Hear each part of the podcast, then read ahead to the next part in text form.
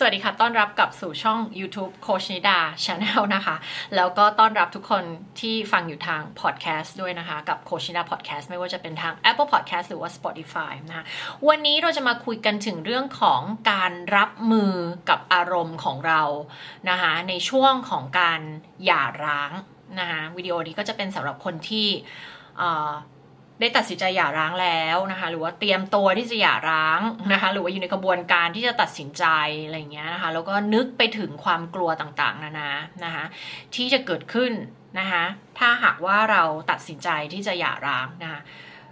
คือเชื่อว่าคนที่อยู่ตรงนั้นจะแบบคิดไปต่างๆนานาแล้วก็กลัวไปล่วงหน้าแล้วแหละนะคะว่าเราก็ไม่รู้ว่าตัวเองกำลังต้องเผชิญกับอะไรอยู่นะคะ เพราะฉะนั้นวันนี้ก็จะมาสรุปให้ฟังนะคะเป็นหลายๆประเด็นนะคะว่า มันมีอารมณ์อะไรที่ต้องที่ต้องรับมือกับมันบ้าง แล้วก็มีประเด็นอะไรบ้างที่เราจะต้องจัดการต้องต้องดิวกับมันนะคะในช่วงที่เราอยู่ในกระบวนการของการหย่าร้างหรือว่าเลิกลากับแฟนของเรานะคะอะอันที่หนึ่งเลยประเด็นที่หนึ่งคือเราต้องเข้าใจก่อนนะว่ามันเป็นเรื่องปกติมากๆนะคะที่เราจะรู้สึก ทั้งสับสน ทั้งงง ทั้งไม่แน่ใจกับการตัดสินใจของตัวเอง หรือคู่ของตัวเองนะคะ ทั้งเสียใจ ทั้งรู้สึกผิด ทั้งโกรธ ทั้งโมโห ทั้งสับสนเสียใจปนวนกันอยู่อย่างเงี้ย กลัว เอ่อนะคะมันจะมีเขาเรียกว่า range ของ emotion ที่มันกว้างมาก แล้วก็จะรู้สึกวันหนึ่งอาจจะรู้สึกแบบ 20-30 อย่างเนี้ย สลับกันไปในในแต่ละช่วงเวลานานาทีนี้รู้สึกอย่างนี้อีก 3 นาทีรู้สึกอีกแบบอะไรเงี้ยมันมันมันจะแบบแปลผันแล้วก็สับสนมันจะมีหลายความรู้สึกมาก จนทำให้เราอาจจะแบบเครียดแล้วก็กังวลแล้วก็มันเกิดอาการอย่างอื่น แทรกซ้อนเข้ามาได้อีกมากมายนะคะ ในช่วงช่วงนี้นะคะ เพราะฉะนั้นเนี่ยสเต็ปแรกนี่คุณต้องเข้าใจก่อนว่ามันเป็นเรื่องปกติที่คุณจะรู้สึกความรู้สึกเหล่านี้นะคะแล้วก็อย่าไปกดความรู้สึกเหล่านี้ออกไป แปลว่าอะไรแปลว่า อย่าไปทำเป็นเหมือนกับความรู้สึกเหล่านี้มันไม่มีจริง หรือว่าฉันโอเค ฉันเข้มแข็งฉันรู้สึก ไม่ฉันไม่เป็นอะไรเลยอะไรเงี้ยไม่ไม่ไม่ work เพราะว่าความรู้สึกนั้นมันไม่ได้หายไปไหนไงนะมันยังอยู่ คุณแค่ทำเป็นเหมือนมันไม่อยู่แต่จริงๆมันอยู่ แล้วมันก็มีเอฟเฟกมันส่งผลต่อตัวคุณ แล้วก็ต่อทุกคนที่อยู่รอบตัวคุณที่จะสัมผัสได้นะคะเพราะฉะนั้นเนี่ยให้เรายอมรับว่าเรามีความรู้สึกเหล่านี้นะคะแล้วก็ ถ้าหากว่าคุณมีคุณมีโค้ชคุณมีนักจิตวิทยาหรืออะไรก็ตามที่คุณหรือผู้เชี่ยวชาญอะไรต่างๆ ที่คุณทำงานร่วมกับเขาอยู่เนี่ยในกระบวนการนี้นะคะก็ให้คุณระบายเขาฟังนะคะหรือถ้ายังไงเขียนสมุด อันนี้ก็จะเป็นอันที่จะพูดถึงประจำว่าให้เขียน journal ระบายความรู้สึกของตัวเองออกไปนะคะแล้วก็หรือมีเพื่อนมีญาติที่ไว้ใจได้อะไรเงี้ยระหว่างดีกับคุณ คุณก็เล่าระบายเขาฟังได้นะคะ ในช่วงนี้ต้องได้รับการ support จากคนรอบตัวเยอะๆนะคะอะเมื่อกี้พูดประเด็นเรื่องของการที่รู้ละรู้แล้วว่าตัวเองต้องมีความรู้สึกเยอะแยะมากมาย เพราะฉะนั้นไม่ต้องไปตกใจกับมันนะให้เข้าใจว่าเนี่ยมันเป็นธรรมชาติของมนุษย์ ถ้าไม่มีความรู้สึกเลยสิอันนี้คือแปลกละถูกปะนะคะ เราเป็นมนุษย์เรามีความรู้สึกแล้วมันเกิดการ มันมันเป็นเหตุการณ์ที่เรากำลังสูญเสีย แล้วมันไม่ใช่แค่สูญเสียแฟน แต่ว่ามันสูญเสียความรักมันสูญเสียความหมายหลาย ๆ อย่างที่เราให้กับความสัมพันธ์ครั้งนี้ เราหลาย ๆ คนเอาความสัมพันธ์นี้ไปเป็นส่วนหนึ่งของอัตลักษณ์ตัวตนของตัวเอง มันส่งผลไปถึงหลายเรื่องมาก ๆ นะคะเพราะฉะนั้นเราต้องเข้าใจ ทีนี้มาถึงประเด็นที่ 2 ก็คือเรื่องของการที่เราจะต้องอยู่กับการสูญเสียนี้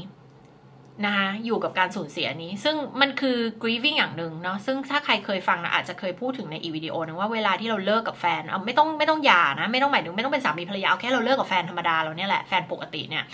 ในสมองเนี่ยมันรับรู้ความเจ็บปวดนี้เท่ากับเหมือนคนคนนี้ตายไปจากเราในจากโลกเลย คือเท่ากันเลยเหมือนกับเวลาที่เราสูญเสียคน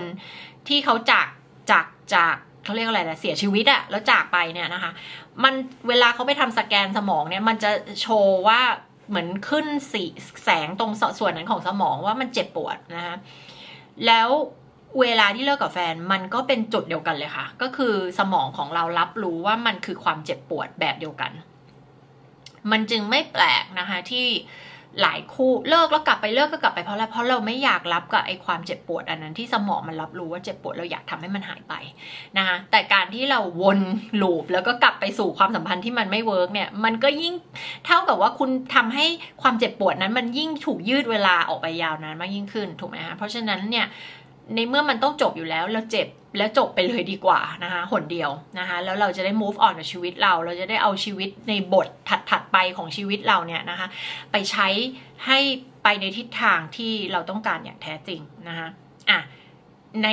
ในในเรื่องของการ grieving เนี่ยนะคะก็คือให้เราเข้าใจว่าทำไมมันเจ็บปวดขนาดนี้นะเพราะว่าสมองของเรามันรับรู้ว่าเหมือนกับเขาตายไปอะ่ะคนคนนี้ตายจากชีวิตเรานะ ดังนั้นเนี่ยให้เราอยู่กับความรู้สึกเสียใจ และการสูญเสียครั้งนี้นะคะอยู่กับมันอย่างเข้าใจนะคะแล้วไปเรื่อยๆ มันจะถึงจุดที่เราสามารถที่จะยอมรับความจริงได้นะคะแต่มันไม่ได้ใช้แค่เวลาอย่างเดียว แต่มันใช้ความเข้าใจ ความเข้าใจเหล่านี้มีอะไรบ้าง ความเข้าใจเหล่านี้คือความเข้าใจว่าทำไมเราถึงต้องเลิกกัน เหตุผลคืออะไร แล้วมันมีเหตุผลเสมอนะ จริง ๆ มันมีเหตุผลเสมอทุกคู่เนี่ยนาสามารถอธิบายให้ได้หมดทุกคู่เลยว่ามันเกิดมาจากอะไร เหตุผลคืออะไรนะหลาย ๆ คนบางคนก็เลือกคู่ผิดตั้งแต่แรกนะคะคือแต่แบบบางทีฝ่ายใดฝ่ายหนึ่งอาจจะรู้สึกแต่อีกคนใช่สำหรับเรา แต่อีกคนอาจจะไม่ได้รู้สึกว่าเราใช่สำหรับเขาไงถูกไหมมันก็มันก็ไม่ใช่แล้วเพราะมันต้องใช่ซึ่งกันและกันอะไรเงี้ยนะก็อาจจะเลือกกันด้วยเหตุผลที่ผิด ตั้งแต่แรกนะคะซึ่งย้อนไปฟัง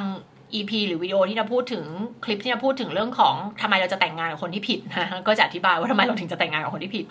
นะคะในบางคู่ก็คือ คุณอาจจะแต่งงานกับคนที่น่าจะใกล้เคียงกับคำว่าใช่แล้วแหละ แต่ว่าก็ดันขาดทักษะนะคะ หรือว่าขาดความรู้ในเรื่องนี้นะคะทำให้เรา ทำบางสิ่งบางอย่างในความสัมพันธ์ที่ทำให้ไปไม่รอด แล้วก็ไม่ประสบความสำเร็จนะ แล้วนั่นก็คือเหตุผลที่ถ้าหากว่าใครที่ฟังอยู่รู้สึกว่าเฮ้ยคู่ของเราเริ่มส่งสัญญาณละ เริ่มแบบเริ่มไม่แน่ใจละ เริ่มมีปัญหาละอะไรเงี้ยนะคะ รีบค่ะรีบอย่าอย่าปล่อยให้ไปถึงจุดที่แบบมันไม่โอเคแล้ว ไม่ต้องรอค่าเฉลี่ยที่เขาบอก 6 ปีที่บางคนมีปัญหาในคู่ชีวิตก่อนที่เขาจะคิดหาผู้เชี่ยวชาญมาช่วยเนี่ยนะโดยเฉลี่ยจะรอ 6 ปีไม่ต้องรอ 6 ปีค่ะนะมาเข้าเวิร์กช็อปของเราเลยนะวันที่ 28 29 ตุลาคม Awaken Couples Workshop นะคะใครที่ถามมาว่า ถ้ามีปัญหาเยอะๆ ควรจะมาทั้งคู่ไหมควรจะมาทั้งคู่นะคะ ควรจะมาทั้งคู่ค่ะ เพราะว่ามาคนเดียว แล้วจะไปถ่ายทอดยังไงต่อล่ะ ถูกไหมคะอืม มาทั้งคู่ดีที่สุดค่ะนะคะ แล้วก็จะบอกว่าเวลาบางทีบางคนมาเข้าเวิร์กช็อปอะ หรือแม้กระทั่งมาโค้ชอะแล้วมาเล่าอะคือเราเล่าได้แค่ฝั่งของเรา แต่เราก็ไม่รู้ว่าอีกฝั่งเขาจะเล่าว่าอะไรไงถูกไหมเราไม่รู้บางคนไม่รู้ว่าความรู้สึกของแฟนตัวเองคืออะไร หรือมันเกิดปัญหาเพราะอะไรรู้แต่ความรู้สึกตัวเองแล้วแฟนความรู้สึกของแฟนไม่ไม่รู้คืออะไร หรือว่าปัญหาของเขาคืออะไรอะไรเงี้ยนะเพราะฉะนั้นเนี่ยมาทั้งคู่อะดีกว่าแน่นอนนะคะแต่ถ้าหากว่าแฟนไม่ยอมมานะเหตุผลที่ไม่ได้มาเป็นคู่ส่วนใหญ่เป็นเพราะว่าแฟนไม่ยอมมาด้วยเหตุผลอะไรก็แล้วแต่เนี่ยนะคะ คุณมาคนเดียวก็ดีกว่าไม่มีใครมาเลย ถูกไหมนะคะ ส่งตัวแทนมาหนึ่งคนก็ยังดีกว่าที่จะไม่มีใครได้รู้อะไรเลยนะคะมาหนึ่งคนถามว่าคนคนเดียวเปลี่ยนความสัมพันธ์ได้ไหมเปลี่ยนได้เปลี่ยน dynamic ของความสัมพันธ์ได้ แต่ไม่ได้บอกว่าจะแก้ไขปัญหาทั้งหมดในความสัมพันธ์นั้นได้นะนะคะเพราะว่าอะไรมันเป็นทีมเวิร์กมันเป็น team effort ค่ะ เพราะว่ามันเป็นสิ่งที่ต้องต้องไปด้วยกันทั้งคู่นะคะ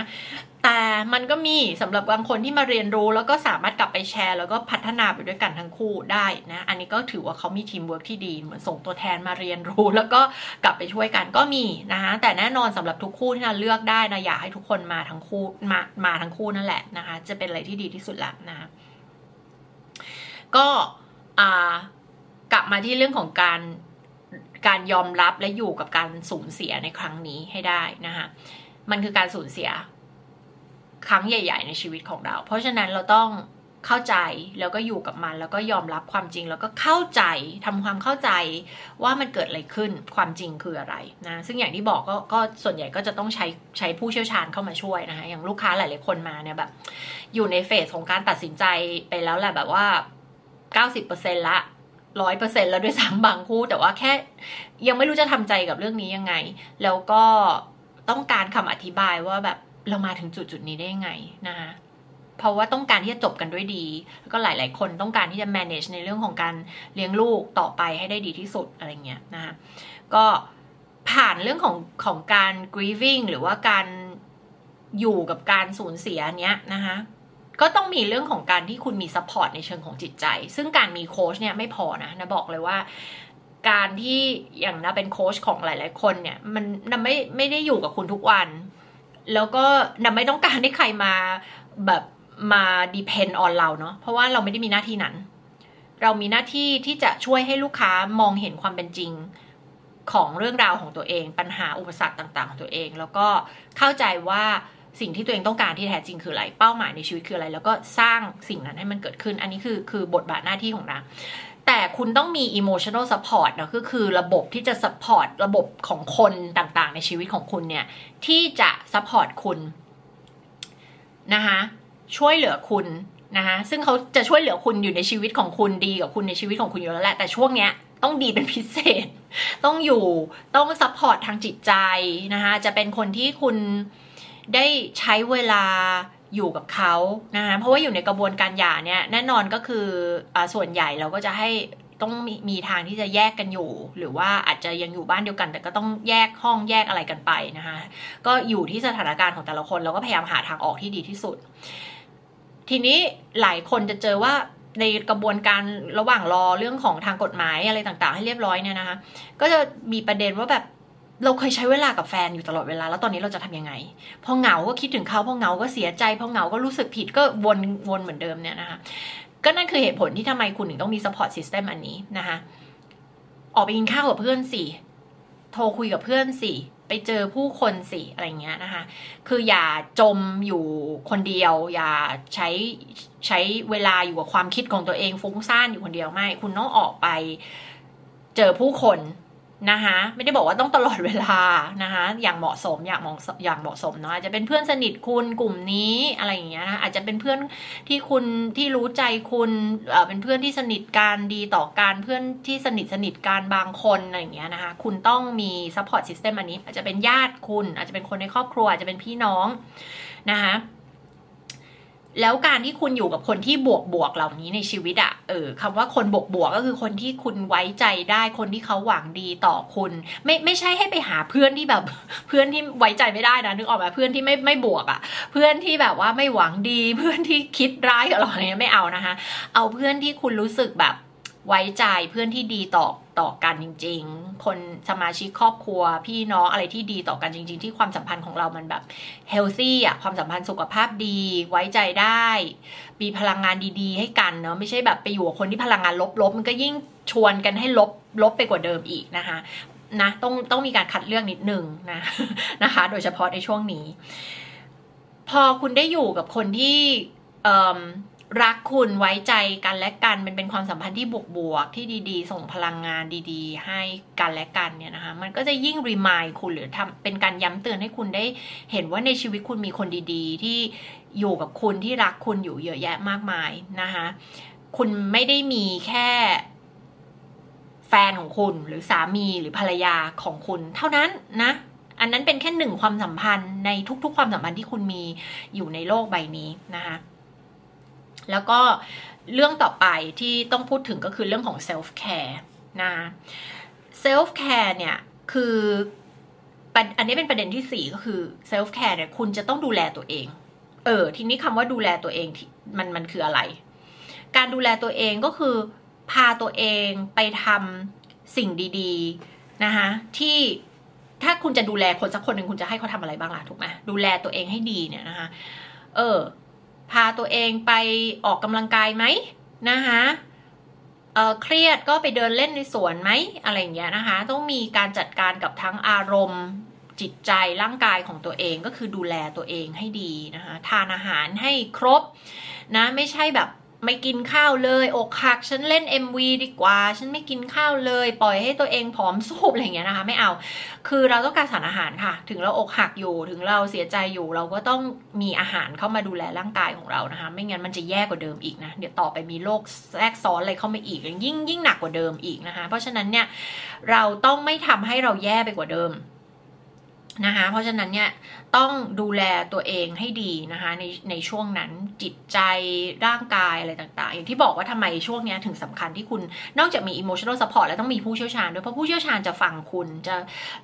ช่วยให้คุณสามารถที่จะผ่านพ้นช่วงนี้ไปได้ด้วยวิธีคิดบางอย่าง โดยการเข้าใจตัวเอง โดยการได้ process อารมณ์ลบบางอย่างที่มัน เก็บไว้ในร่างกายของเราอะไรต่างๆ เหล่านี้มันเป็นประโยชน์ทั้งนั้นกับตัวเรานะในช่วงนี้นะคะแล้วก็แม้กระทั่งช่วงที่จบกระบวนการหย่าไปแล้วเนี่ย คุณก็ยังต้องเยียวยาตัวเองต่อไปเป็นอีกระยะเวลาพอสมควรนะประเด็นที่ห้าก็คือการที่เกิดการยอมรับละนะเมื่อกี้เราพูดถึงเรื่องของ grieving คือการเสียใจการอยู่กับ ตอนแรกอาจจะยังยอมรับไม่ได้นะ แต่พอผ่านช่วงหนึ่งไปมันก็จะสามารถที่จะเข้าใจ จุดจบของเรื่องนี้ได้ว่าทำไมมันถึงเป็นอย่างนี้เข้าใจความเป็นจริงค่ะคือยอมรับความเป็นจริงได้ ว่าทุกอย่างมันมีเหตุของมัน ที่มันมาถึงจุดนี้ได้นะคะแล้วเราก็จะได้เรียนรู้หลาย ๆ อย่าง เกี่ยวกับความสัมพันธ์ครั้งนี้ที่ได้จบลงนะะได้เรียนรู้ความจริงหลาย ๆ อย่าง ได้เรียนรู้ว่ามันมีบางสิ่งบางอย่างที่เราเองต้องพัฒนาและเติบโต โดยใช้ประสบการณ์ครั้งนี้เป็นสิ่งที่เราได้เรียนรู้หลาย ๆ อย่างจากจากประสบการณ์ครั้งนี้นะพอเรา ยอมรับความจริงกับเรื่องนี้ได้แล้วอะนะคะแล้วก็การยอมรับความจริงนี่ก็คือส่วนหนึ่งของการฮีลิ่งนะนะคะการที่เรายอมรับความจริงได้ได้เนี่ยส่วนหนึ่งเนี่ยนะคะคือคือจุดเริ่มต้นที่ดีของการฮีลิ่งแล้วนะคะแล้วก็มีอะไรเยอะแยะมากมายที่เราต้องทำกับเรื่องนี้ในในส่วนของการฮีลิ่งนะซึ่งก็จะไม่ได้มาลงลึกในวิดีโอนี้นะคะ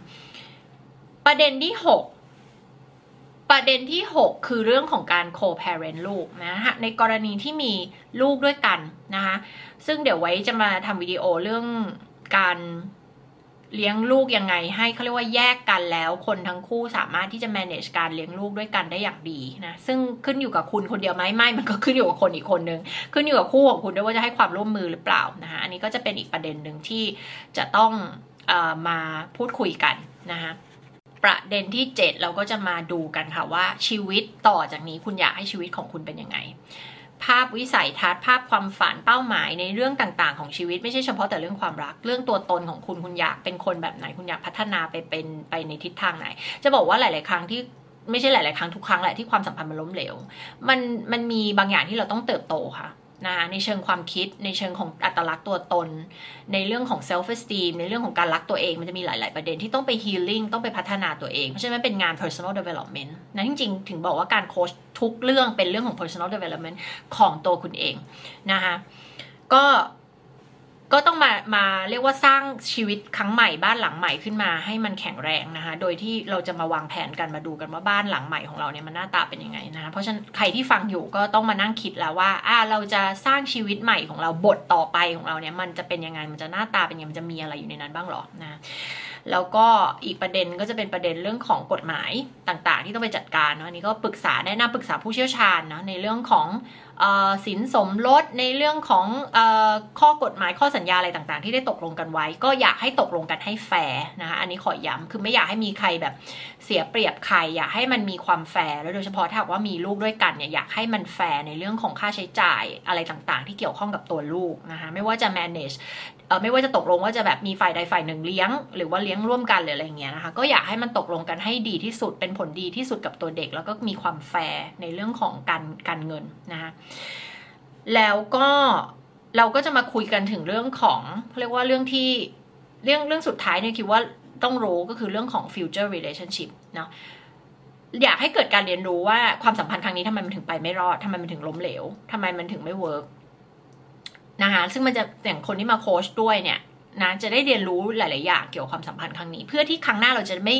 ทำผิดซ้ำซ้ำซ้ำเดิมอีกนะคะอันนี้สำคัญมากเลยนะคะ หลายคนอะพอเลิกไปก็รีบไป